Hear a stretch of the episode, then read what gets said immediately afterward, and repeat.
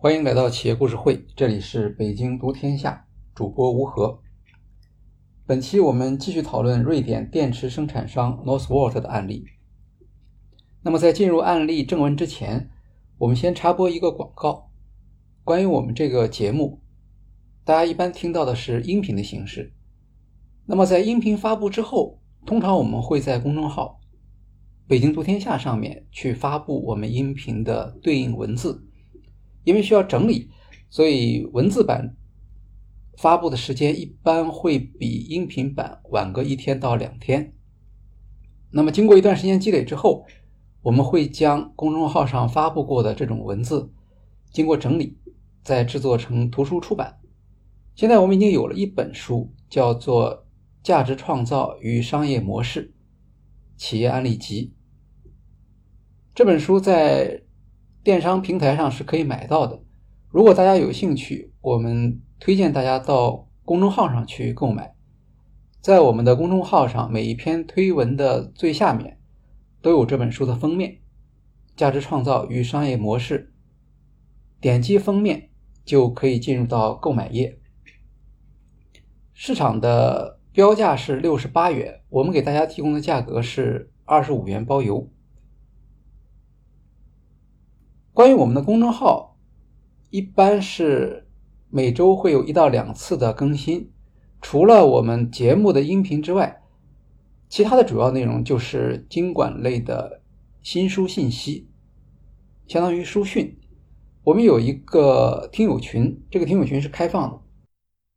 在这个听友群里面，每周我们会发布一本经管类的新书的书讯。这个书一般都是。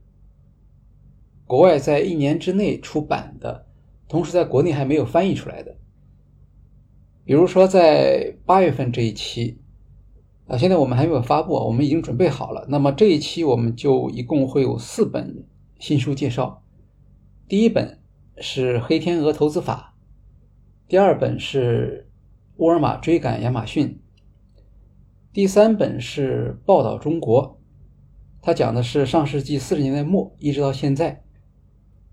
国外媒体驻华记者的工作，是他们的工作情况的一个介绍，而不是八卦。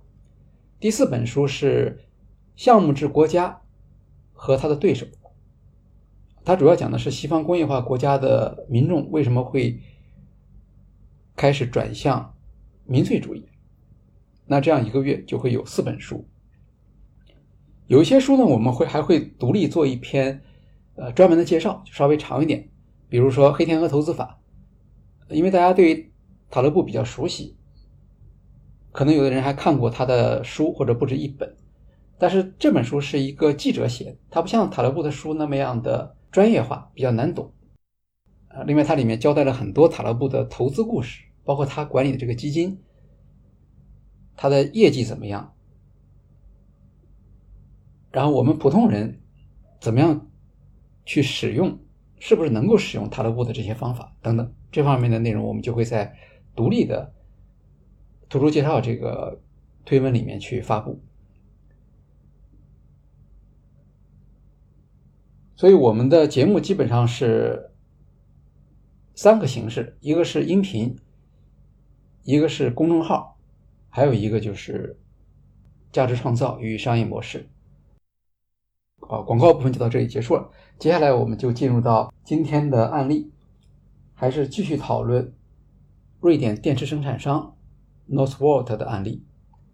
那么上一期我们其实已经提到了，它是独特的价值主张是环保，就是它可以说打算生产世界上最环保的电池。那在这个背后呢，它其实就是在市场上传播一种新的价值主张。光有汽车的电动化是不够的，因为在生产电池的过程中，本身也会排放大量的二氧化碳，所以正确的做法是应当对生产过程进行审核，然后来考虑怎么样去尽量减少碳排放。因为电池生产本身它也是需要消耗大量能源的。生产一千瓦小时的电池大约需要八十到一百千瓦小时的电能。那么它的这项主张有一个特殊的地方，在于在欧洲这个市场上，使用清洁能源有它的便利条件，而且通过使用清洁能源，它和欧洲的政府政策和产业优势有了非常好的结合。这是在政府这方面。我们再来看消费者这方面，在消费者这个地方，我们知道欧洲的民众的民意。对于气候变化，它有一个比较强烈的支持啊，所以像环保少女，它也出自于瑞典，这个是不是没有理由的？如果在美国去宣讲 Northworth 这套理论的话，那么可能它的效果就会差一些，因为美国消费者现在还没有转向电动汽车，大部分的美国消费者使用的还是燃油车。但是在欧洲，特别在北欧情况就不一样了，像挪威。在新销售的汽车里面，基本上燃油车已经退出市场了，呃，全部转成电动车了。那么到了大家都有电动车的时候，你的电动车里面的这个电池本身它生产过程的碳排放就是一个可以需要消费者来考虑的这样的一个要素。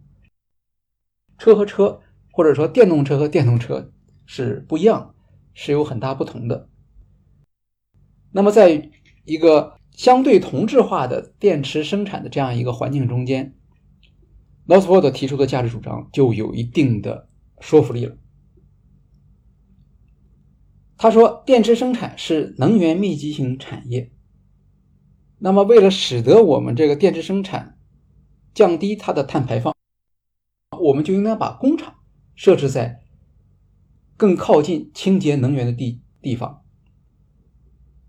这样就可以解释为什么 Northvolt 第一家工厂、超级工厂它设在瑞典北部的 Skellefteå，到了北极圈里面去了，因为它能够就近利用当地的水电资源。本身那个地方水电资源是过剩，是要向外输出的。现在他把这工厂建到那个地方去，就可以直接使用这种清洁能源来生产出。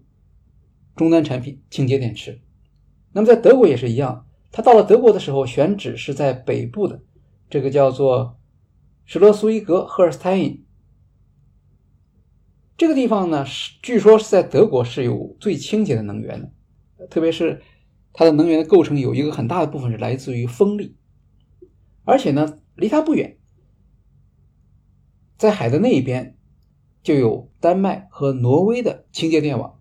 这两家电网它是可以有过剩的电力供它使用的。当然，另一个考虑是因为它也靠近汉堡工业圈。从这两个选址来看，它的决策的确是跟它的价值主张是高度一致的。好，现在来看到了美国的情况，有一段时间媒体曾经在讨论这个话题：Northvolt 会不会在美国设厂？因为美国在拜登政府的时候。通过了一项法令，通货膨胀控制法，其实就是补贴这些电池生产商到美国去建厂。美国政府给他的补贴比欧洲政府给他的补贴要多得多。这样的话，就有其他的厂家到美国去利用这个条件，比如说包括挪威的一家电池生产厂。但是最终，Northvolt 还是在。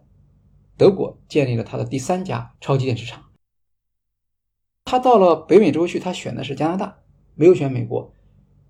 虽然加拿大的补贴并并没有美国那么多，但是加拿大呃在蒙特利尔那个地方，它可以利用当地清洁的水电资源。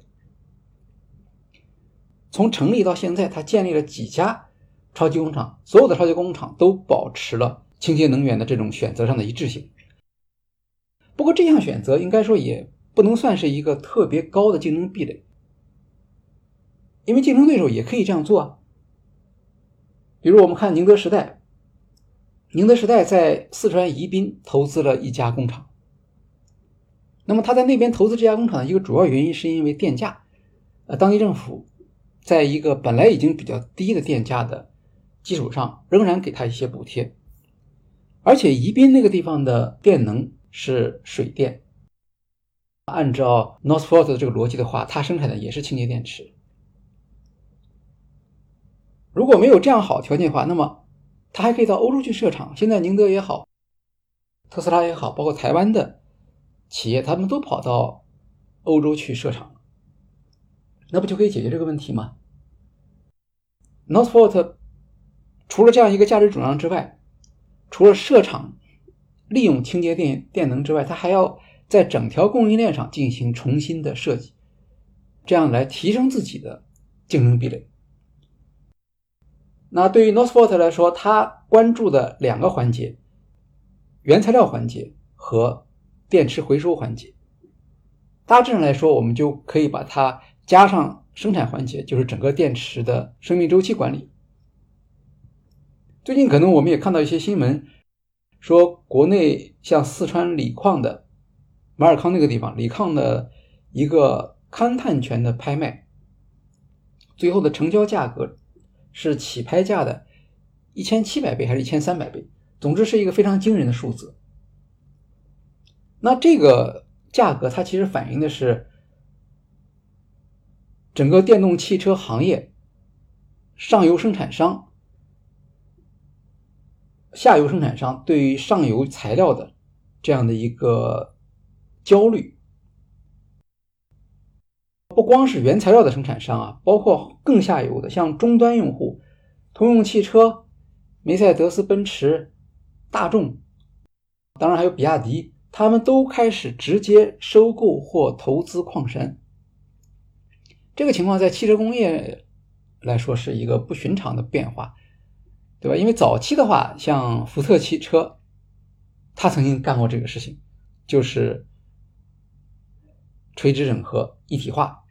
那后来的话，汽车工业发展了，大家都知道这个是表面上看效率高，但是它其实没有灵活性嘛。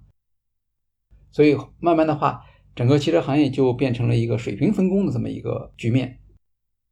但是现在又不同了，啊，现在大家突然意识到了这个原矿的供应并不是理所当然的，所以得自己想办法，逼得这些汽车品牌跑到世界各地去购买这种矿产。Northvolt 当然它也有这个考虑，但是它还有其他的考虑，比如说你说要降低碳排放，那么你不光要考虑到生产过程，你还要考虑到你输入的这个原材料，这个原材料本身，它是用低碳方法生产出来的吗？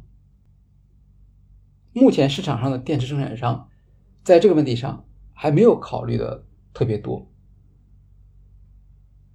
比如说，他把金属的冶炼环节，冶炼是消费能源的地方。那么，冶炼环节如果也像电池生产一样放在欧洲，是不是就可以减少碳排放呢？虽然这个问题没有一个统一的答案，但是 Northvolt 提出了对这类问题的一个要求。我们看它生产电池，它所用的锂是来自澳大利亚和加拿大的。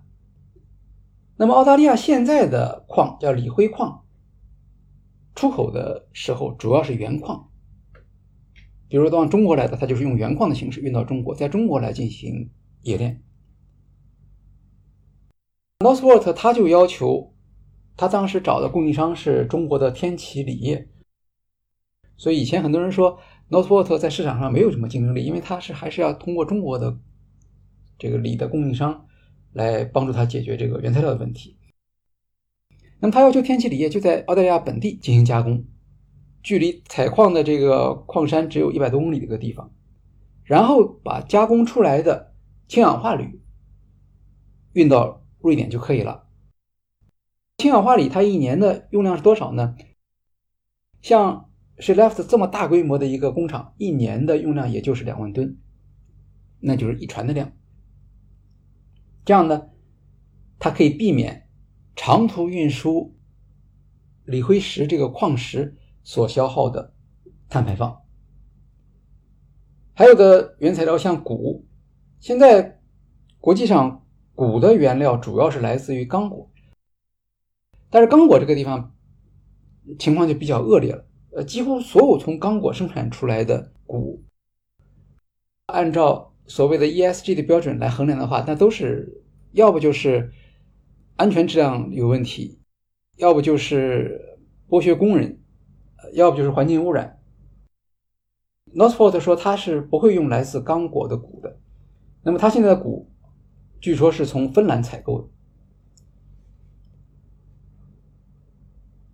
这是原材料部分，另一个部分减少碳排放的努力来自于它的工厂设计。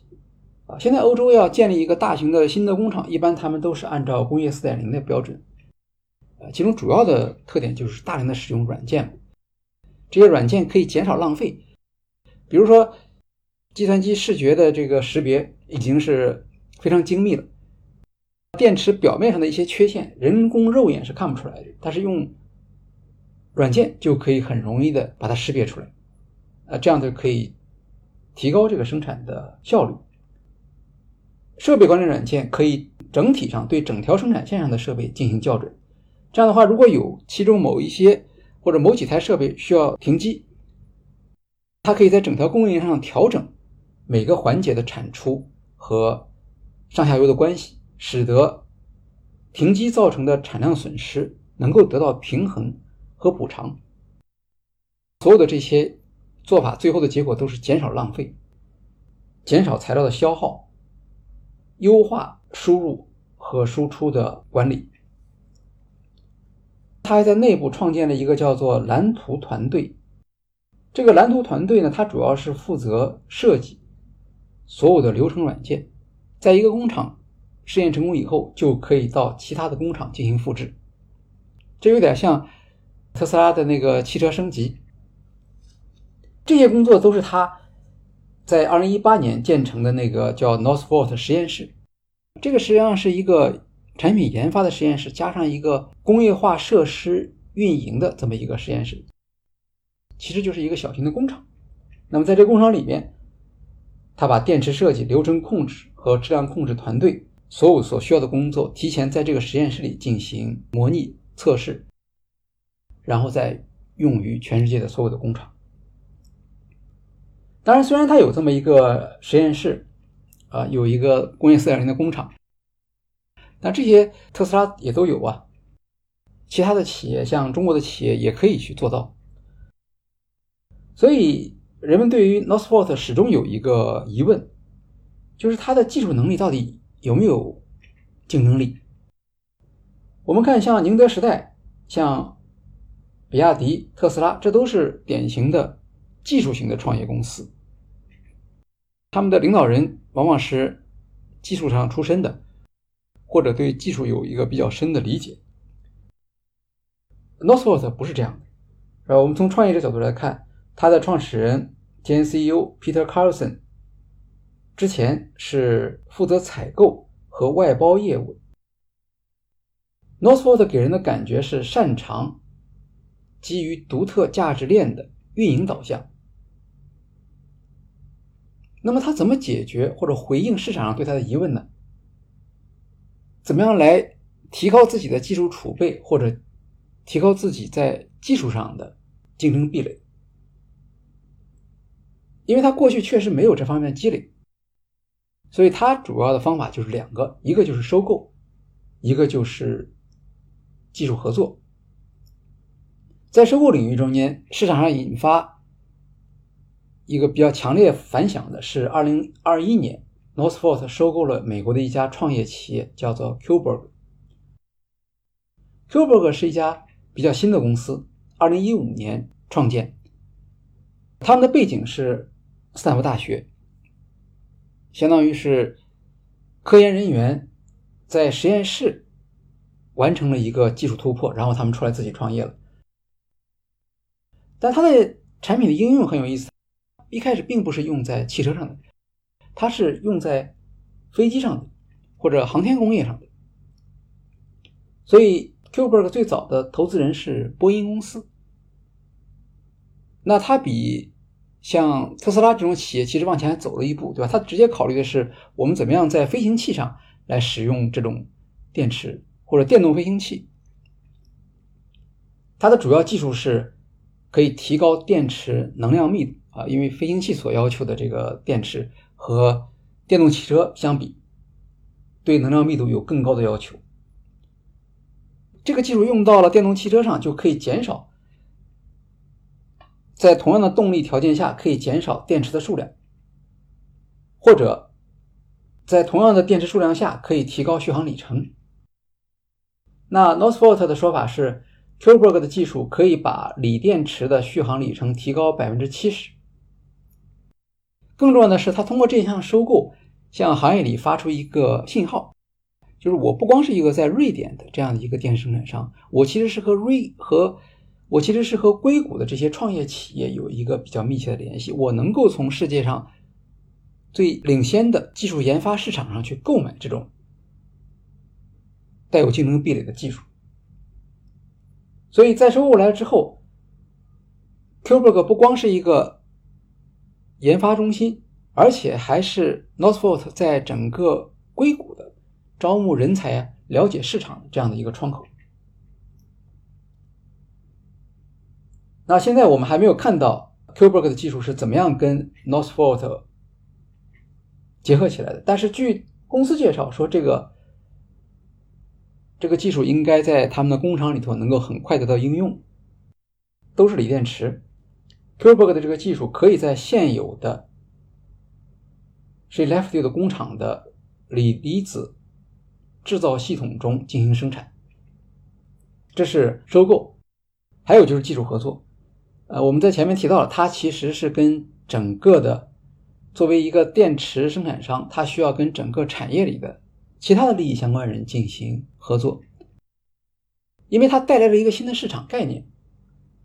对整个欧洲的电池生产有一种觉醒式的意义，所以其他的这些供应商、工业设备的供应商愿意跟他合作。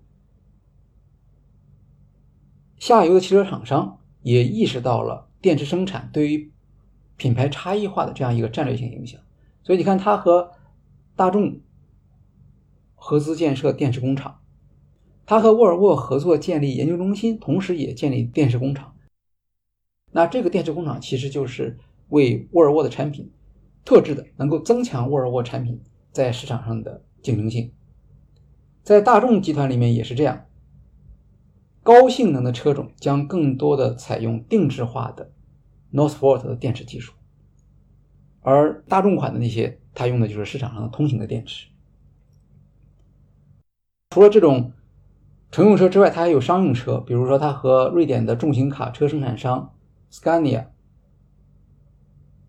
他们两家的合作是生产专门针对商用电池的，呃，针对商用汽车的这种牵引电池，这个在今年已经投产。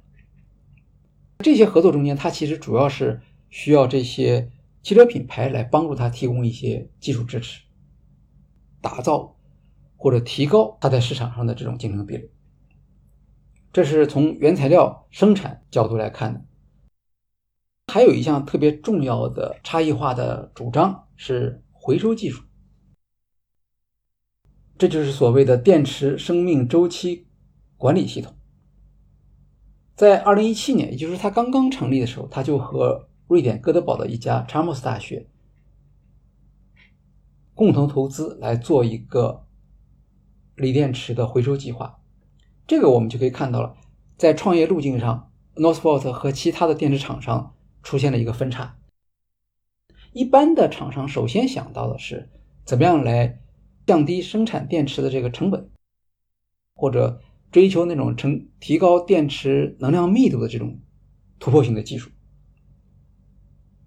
也就是把电池生产和电池的功能作为核心技术。但是 Northvolt 在创业的时候就关注把回收产业化作为一项技术来研究。那么，他也对外公布了他的目标，到二零三零年，在 Northvolt 生产电池所用的原材料要有百分之五十是来自回收的。但是这个工作呢，它是有门槛的，锂电池的回收比例是还是非常低的。从科学杂志的一个报道来看，他说，二零一九年的时候，回收的锂电池的比例只有百分之五。这样低的比例呢，实际上反映了在整个行业中来讲，要么就是回收锂电池成本比较高，要么就是它的收益不够高。在二零二零年之前，退役的锂电池的数量其实是数量有限，所以百分之几关系不大。但是现在因为电动汽车的增长速度太高了，所以很快我们就会看到大规模的动力电池的退役。在这个时候，比例就很重要了，一个百分点可能也很重要。那 Northvolt 对这个前景呢是有他自己的一个看法，他说。如果我们能够回收这些电池的话，我们就可以消除供应链上原有的大部分的碳排放，是吧？比如说，它真的能够把回收电池里面的原材料用于生产，跟原材料生产有关的这一系列的碳排放，其实就不需要了。呃，我们国内的学者也有类似的说法，清华大学的欧阳明高教授。他曾经在一个会议上说：“他说，通过物理回收可以使得锂电池的碳排放降低一半以上。如果结合绿电，可以使整个过程实现接近零碳的排放。但是这个事情之前没有人做，我们上面提到了是有原因的。Northvolt 等于是要从头建立起一个回收的这样一个体系。”那他现在的想法是，电池包，呃，应该是由汽车的生产商他们来统一回收，比较方便。他们也可以做初步的拆解，容易拆解掉的或者容易回收的一些东西，他们可以在这个环节中间处理掉，把剩下的电池电芯交给 Northvolt 就行了。现在就要为这个回收做准备，所以在生产的时候。Northvolt 的所有的电池上面就已经带有一个二维码，这个二维码是可以回溯的，也就是说，在 Northvolt 的生产记录中间，可以跟踪这个电池它的整个生产过程。那对于回收来说，最重要的是它的生产方式，它里面有什么材料，这些信息在这个二维码里面都有。这样的话，可以大大的提高这个回收的效率。回收工厂也建在。Sheffield 和它的巨型工厂在一块儿，Sheffield 回收工厂每年的处理能力达到十二点五万吨，这是全球最大的电池回收厂。而且这家厂子不光可以回收 Northvolt 自己的电池，也可以用于回收其他电池。整个市场上退役的电池是一个什么样的规模呢？S&P 的有一个数据说，二零二五年全球进入回收期的电池大概是一百二十万吨，差不多。Sheffield 这间工厂的话，如果按现在的这个生产能力，可以处理百分之十。般的回收就是三种方法，第一种就是直接回收，直接回收就是在用物理的方法把它破坏掉，把里面的金属挑出来。这种方法主要回收的是铜和铝。第二种方法就是焦化回收，加热三千度以上。这种方法可以回收钴、镍、铜，但是不能回收锂和铝。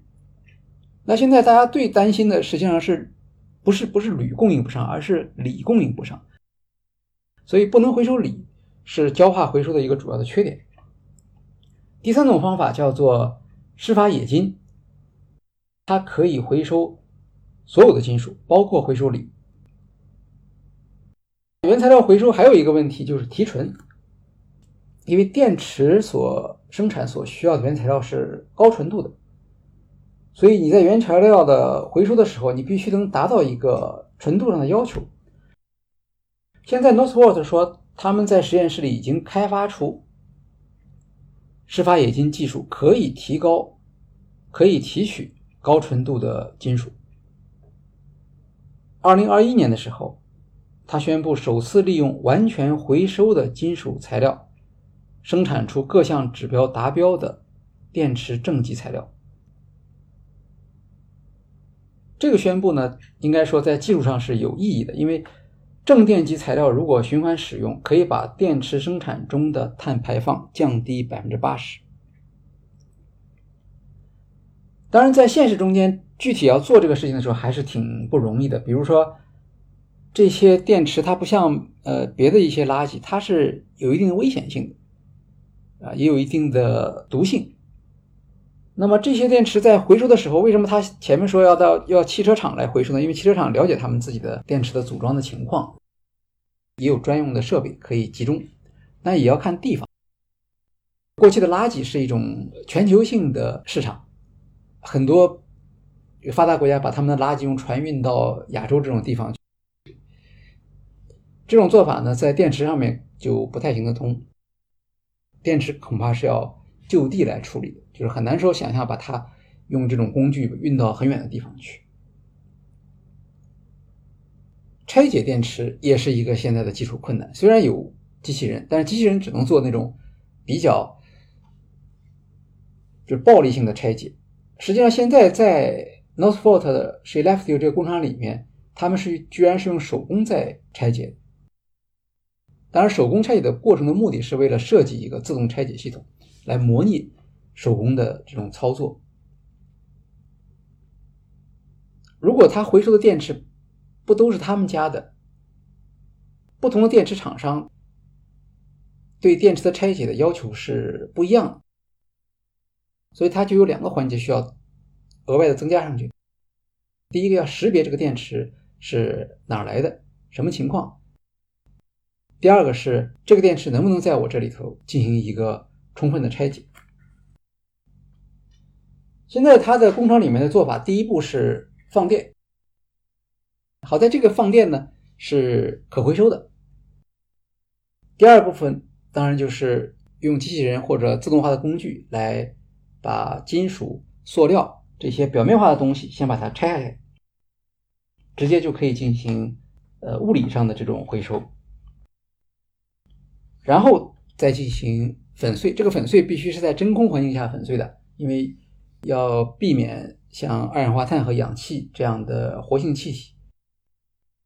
如果是液体的电解质的电池，还要把这个电解质蒸发浓缩，这部分可以。在其他地方使用，粉碎了之后，然后再把磁性的和非磁性的金属进行分离。而且很有意思的，他在这个阶段他就开始引入了合作伙伴了。比如说，不同的金属会由不同的合作方来处理，像铜和铝，这是典型的。最后剩下的黑色的粉末，他们称为。黑土材料，这个里面主要是镍、锰、钴、氢氧化锂和石墨。这些材料对于锂电池来说是比较重要的材料。在这个阶段就开始进入施法冶金了，用一种酸液来把这些金属材料从黑土材料里面分离出来，然后留下来就是。能够用于制造新的电池所需要的原材料。我们看它的合作方，Northvolt 在瑞典的时候，它有一家合作伙伴叫做 Hydro，他们俩共同设立了一家回收公司，每年的电池的处理能力是一万两千吨。那一万两千吨对于挪威来说是一个什么概念呢？就足够。回收挪威全国的电动汽车的退役电池，所以它相当于把挪威这个市场就用这一个厂把它给全部覆盖了。而且因为在挪威交通比较方便，那么回收电池的过程也就相对安全一些。这个 Hydro 它是一家呃清洁能源和生产铝的公司。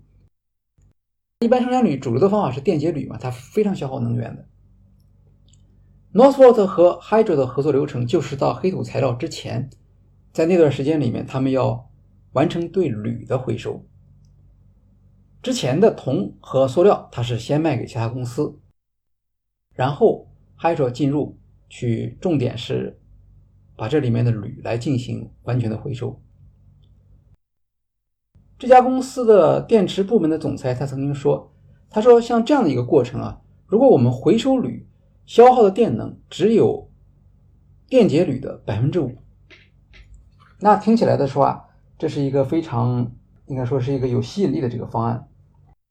不过呢，他也说了，这个做法其实还有它的困难，主要是非常市场上现在非常零散，没有办法来实现一个规模化的效益，然后技术上也不标准。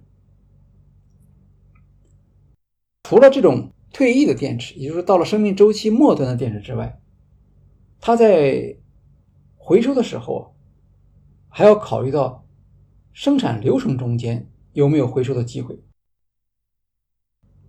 在 Northvolt 的 Skellefteå 的工厂里面，在生产活性正极材料之后，马上就会进行一系列的回收，主要是三种回收：一个是氨气的回收，一个是硫酸钠，还有就是金属的镍、锰、钴和锂。首先是用水蒸气把氨气从溶液中分离出来，每个小时可以生产三立方米的氨气。这个氨气在生产过程中间是可以循环使用的。然后是硫酸钠，每年它可以回收二十万吨。本身硫酸钠并不要求回收，它是可以排放的。Skellefteå 的工厂的回收硫酸钠，它是有一个合作伙伴。叫做 Cinis，这家公司呢，它是用 Skellefteå 工厂所生产的这种类似的循环回收的化学品，使得它生产化肥过程中的碳排放就得到了减少，就不需要按照常规工艺来生产了。据 Cinis 公司介绍，他说用 Northvolt 公司回收的硫酸钠。它生产的化肥可以减少百分之七十五的碳排放，然后在此过程中间，大部分使用的水是可以回收使用的，剩下的包含金属材料的回收物就送到那间电池回收工厂，和那些黑土材料在一块儿，让他们去处理。现在他刚才提到的这三种这个化学物里面。氨气和硫酸钠都是可以排放的，但是 Northport 认为，随着生产规模的扩大，那政府一定会对这个领域提出管制的要求。他们现在是面向未来的合规的需要来做这个工艺的设计，而不是说只是按照最低限度的要求来做。那么，为什么好像 Northvolt 所做的降低碳排放的目标值得说一说呢？难道别的厂商在这个方面是就没有这样的要求吗？呃，这是一个现实的情况。我们看啊，它的二氧化碳排放目标在二零三零年，它要求达到每千瓦时十千克，行业的平均水平呢，现在是九十八克。也就是它的目标和现在的目标之间有十倍的差距。那为什么市场上容忍这样一个十倍的差距呢？主要是因为现在各国监管当局对电池生命周期的碳排放没有做出管理规定，所以其实现在市场上大家电动车所宣称的自己在气候变化方面所做的贡献，都是一个参考数据。并不是说政府或者第三方所严格检验过的数据，但是当这个产业规模大到一定程度的时候，这项要求肯定会变得严格起来。Northvolt 这个作为它的口号，生产世界上最环保的电池，所以它的工厂在设计的时候就已经考虑到，从原材料到回收，它都要有一个跟踪系统。它能够回答监管当局也好，下游的生产商也好，消费者也好，他们所对于它的整个的供应链的透明度的这样的一个要求，所有的解释和所有的设计都是支持它关于降低碳排放的这样的一个主张的。Skellefteå 的产能大概的规模是每年可以为一百万辆车提供电池。这个规模它还会再继续提高一倍以上。到了二零三零年，Northvolt 的目标是满足欧洲市场需求的四分之一，至少能够满足两百万辆。那么，为了完达到这样的一个规模，光是投资就需要一百五十亿欧元，这还只是。他一家的投资，是吧？其他的汽车厂商，他们包括电池厂商，他们也在追加投资。所以，整个电池的市场现在是空前的竞争。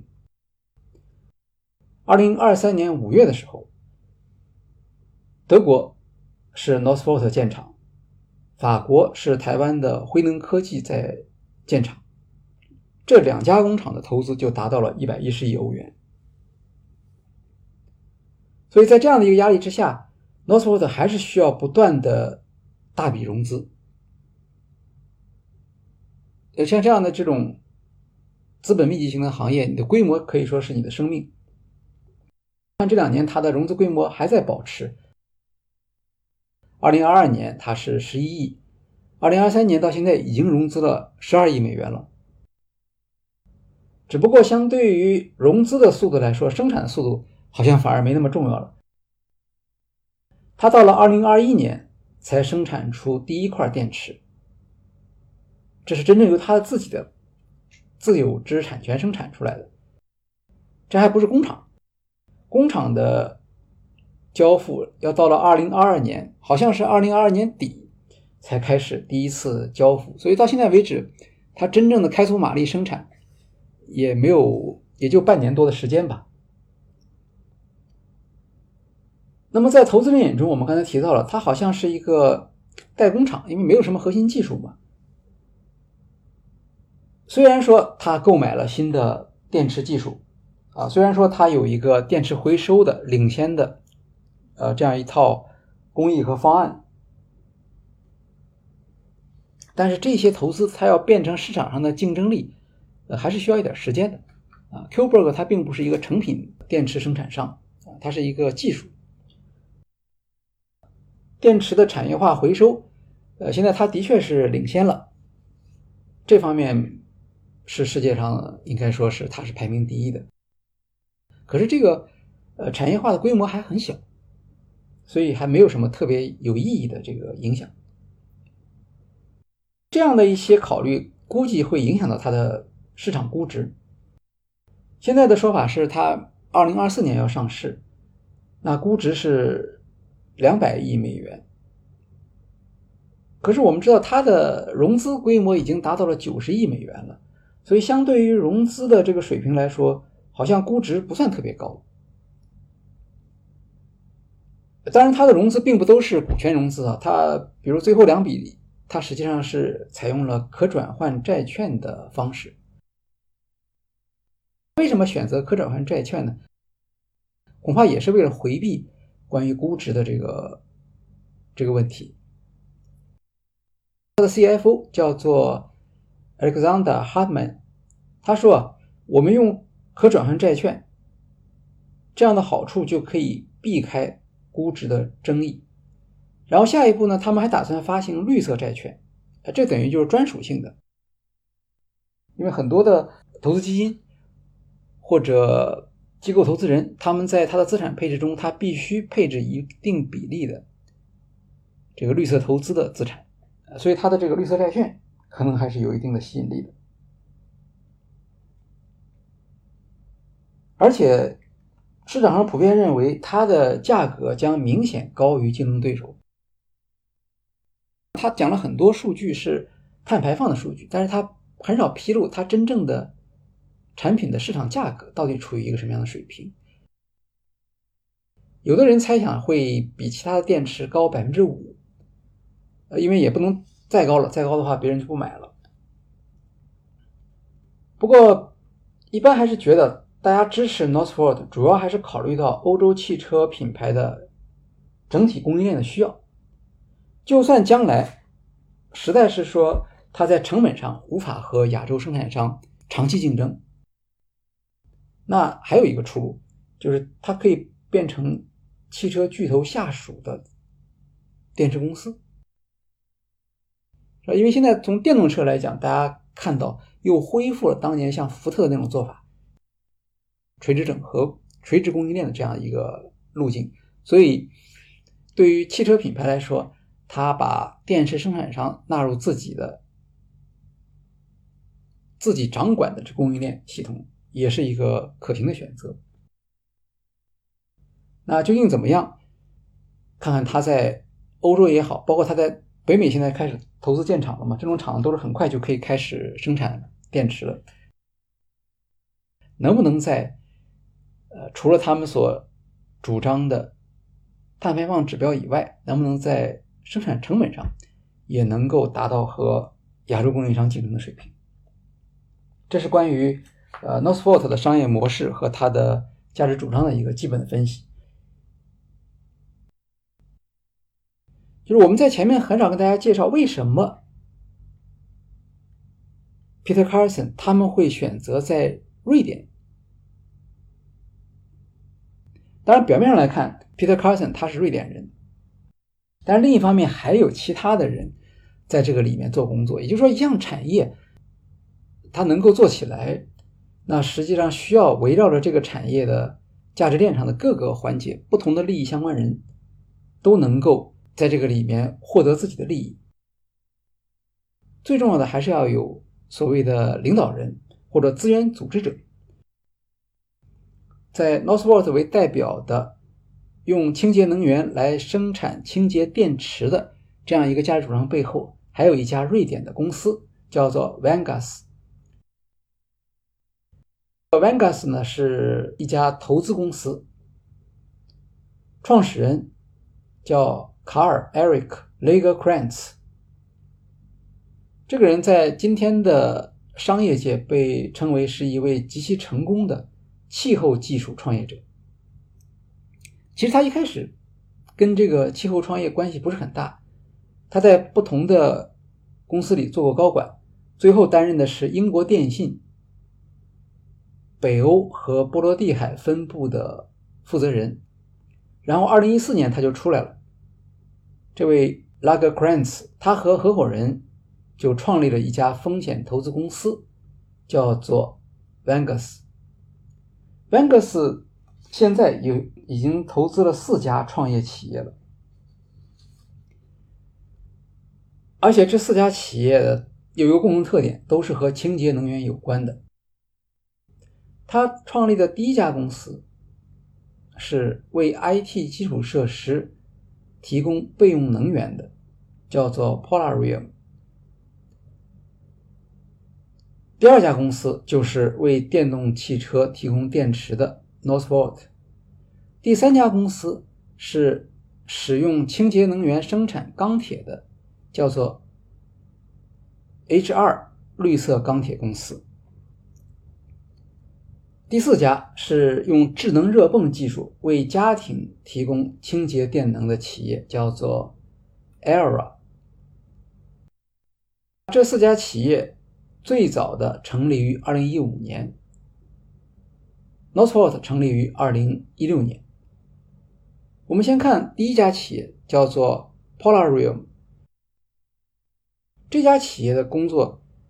主要是对电池结构进行重新设计，然后加上新的管理软件，这样的话就变成了一个软件管理的一个能源的供应或者能源配置，可以帮助通讯公司降低电源的成本。这个是一个非常典型的一个价值链基于价值链分析的一个创新项目。过去。通讯公司的设备啊，什么等等，价格比较高嘛，所以大家对电池要求不是很高，都是外购的，降低电源成本的需求不是很大，因为它整个整体价格很高嘛。但是等到这个行业成熟了以后，通信企业就发现了，哎，他们需要到处去找任何能够降低成本的方法。这个时候就发现电池通过一个电池的结构的调整，通过电池管理软件的使用，那可以很大程度上节约人手，降低能耗。所以听起来它就是一个增值服务来实现市场价值的这么一个东西。但这个使得 Vangas 风险投资公司进入了电池和能源生产这样一个领域中间。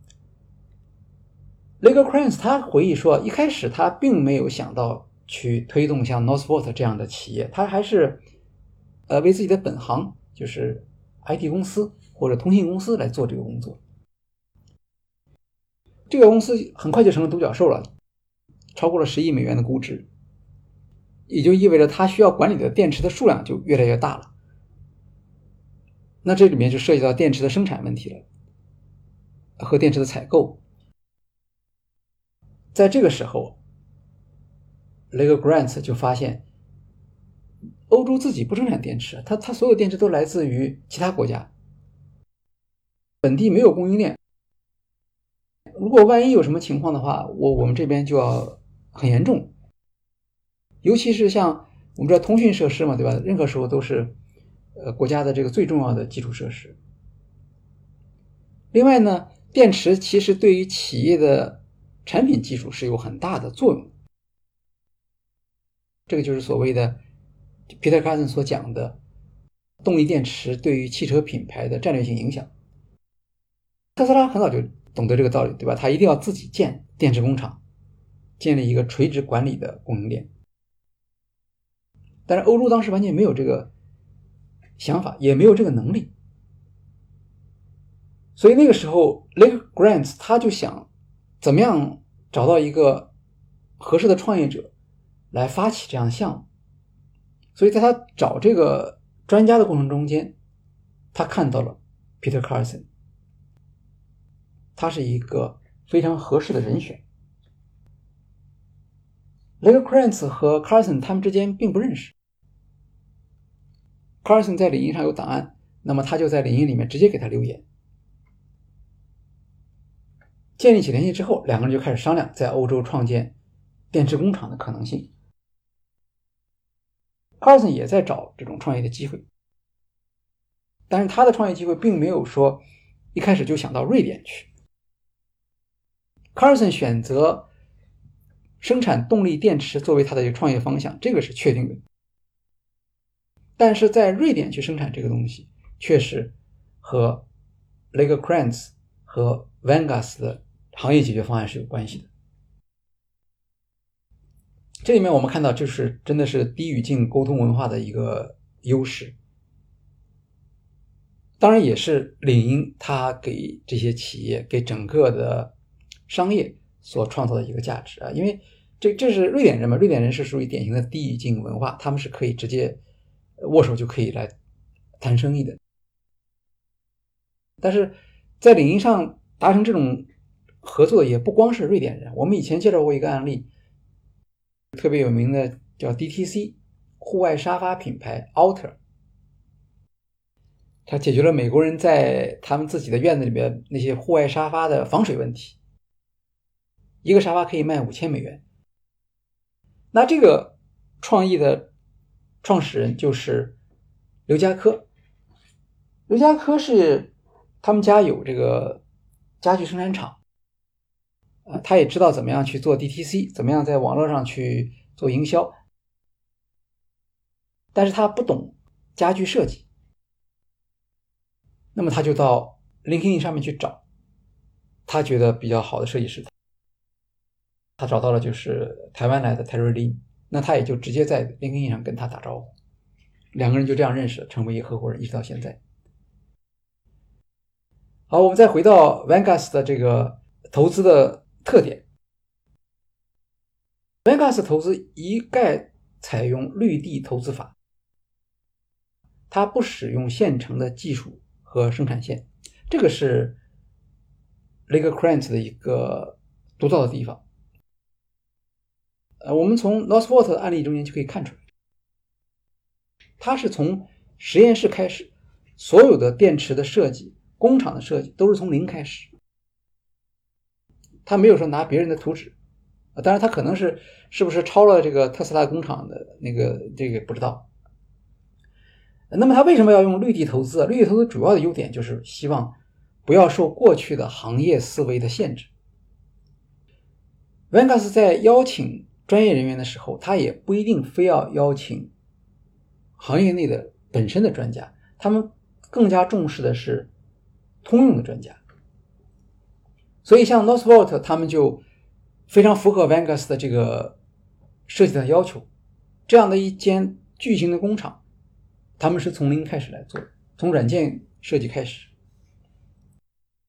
这样做的一个好处就是 Northvolt 工厂在初始设计的时候，就可以从价值链上进行整体思考。所有的利益相关方，顾客也好，工业设备供应商也好。产业伙伴也好，包括其他的软件供应商或者云服务供应商，那么他们都要在这个我的设计中间体现出怎么样能够获得他们的利益，怎么样能够来做到更充分的协作。雷格 Krantz 他在考虑到做欧洲本地电池的时候，市场上对这个事情是比较悲观的，虽然说。欧盟政府包括呃产业政策这方面的专家，他们都希望能够在欧洲本地开发一个电池产业，这个是没问题的。但是全球供应链当时已经形成了，这并没有说有一个很大的空间是可以让欧洲厂商去发展出来的。所有的企业都是。现有的供应链上的一环呢，他们并不是说，呃，留出了一定的产能或者留出一定的市场来给他们的。在当时的人看来，在欧洲建立一家新的电池工厂其实是不太可能的。那这里面我们看到 Vangas 做了一个比较大的贡献，他和 Northvolt 是提出了清洁生产目标的可行性。我们不光有这样一个目标，我们还有一个可行的方案。而且，它这个方案中间把欧洲的优越条件充分的利用起来，这样它就可以共动员所有的利益相关方加入到或者贡献自己的技术和能力，来帮助他完善这条供应链。尤其是对于欧洲政府，欧洲政府他们在讲这个绿色供应链的时候。实际上，他们心里头也有一些担心。绿色厂商它的成本就会高嘛？那么，如果说不能够解决成本问题的话，这个绿色供应链其实是不可持续的。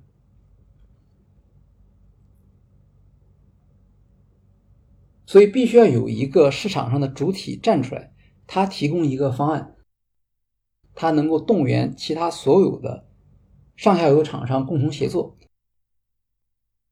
这是个生产流程，这个流程过程中间，通过优化改进、降低成本的空间始终是存在的。可是这只是一种可能性，它需要有一个人来做。Vangas 就是起到了这样一个作用。我们近年来经常看到他们由于呃这种被动的外部冲击，来迫使自己行业内部进行调整，并且能够适应的这样的好的案例。我们看，在默克尔当德国总理的时候，德国的经济结构中间，它的能源的百分之四十是来自俄罗斯的。这个在默克尔时代是理所当然的。整个德国的经济，它是围绕着这样一个假设来运行的。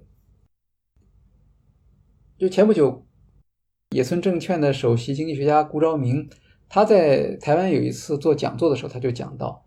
他说：“谁能想到三年之后，德国已经完全摆脱了对俄罗斯能源的依赖？因为在那个时候，这是一个前提啊。如果说把俄罗斯的这种廉价的和稳定的能源供应取消了之后，那整个德国经济可能就会陷入到极大的困难。大家都以为这年冬天的话，很多人就会冻死了，但实际上没有出现这种情况。”也就是它的这个经济体是有一定的适应能力的，但是它需要一个很强的外部冲击。像 Vangas 他所提出的利用欧洲的清洁能源的这样的基础设施来生产清洁产品，来主张汽车品牌的价值的差异化，这个也是一种方法。但是不论你采用什么样的方法，都必须全行业的来支持才行。Northvolt 在它融资的过程中间，我们能看到那些设备供应商来参加进来，比如说 ABB。他为什么要加入进来呢？因为对他来说，这也是一个市场机会。啊，如果你没有这样的一个实体去做这个工作的话，那 ABB 虽然它有这个技术，它也没有地方去使用。所以上下游企业的参与，我们通过 Northvolt 这个案例中间可以看得出来。而且实际上来看，在 Vangas 所创办的四家企业中间，都可以看出这种相似的设计理念。一个一个拿出来看，一开始会会发现它很像是特斯拉，它的电池不光是自己用，它也卖给别的国家，是吧？它在澳大利亚有有很大的这个储能电池的市场。Vangas 最后做的这家企业就叫 Era，它做的就是提供家庭清洁电源，用用热泵技术嘛，这个跟马斯克用的那个技术是一样的。但是绿色钢铁这个这个概念还是比较少见的，它就是利用北欧的这种充足的清洁能源来生产钢铁，当然它是电炉钢了，它不是从矿石开始的。不管它的产品最终形式是什么。连续的四家公司，它都是围绕着欧洲在清洁能源上的优势来发展创业项目，这也是很了不起的。你看，它四家公司全部都是独角兽，而且像 Northvolt，它不光是独角兽，它是两百亿美元的估值，二十个独角兽的这么一个概念。雷格 Krantz 他所提出的这一套，把欧洲市场上对于清洁产品高成本的这样一种担心，转化为一个市场价值，甚至转化为未来的市场优势的这样的一个设计。好，我们这一期的主要内容就到这里结束了，欢迎大家下一期继续收听，谢谢大家。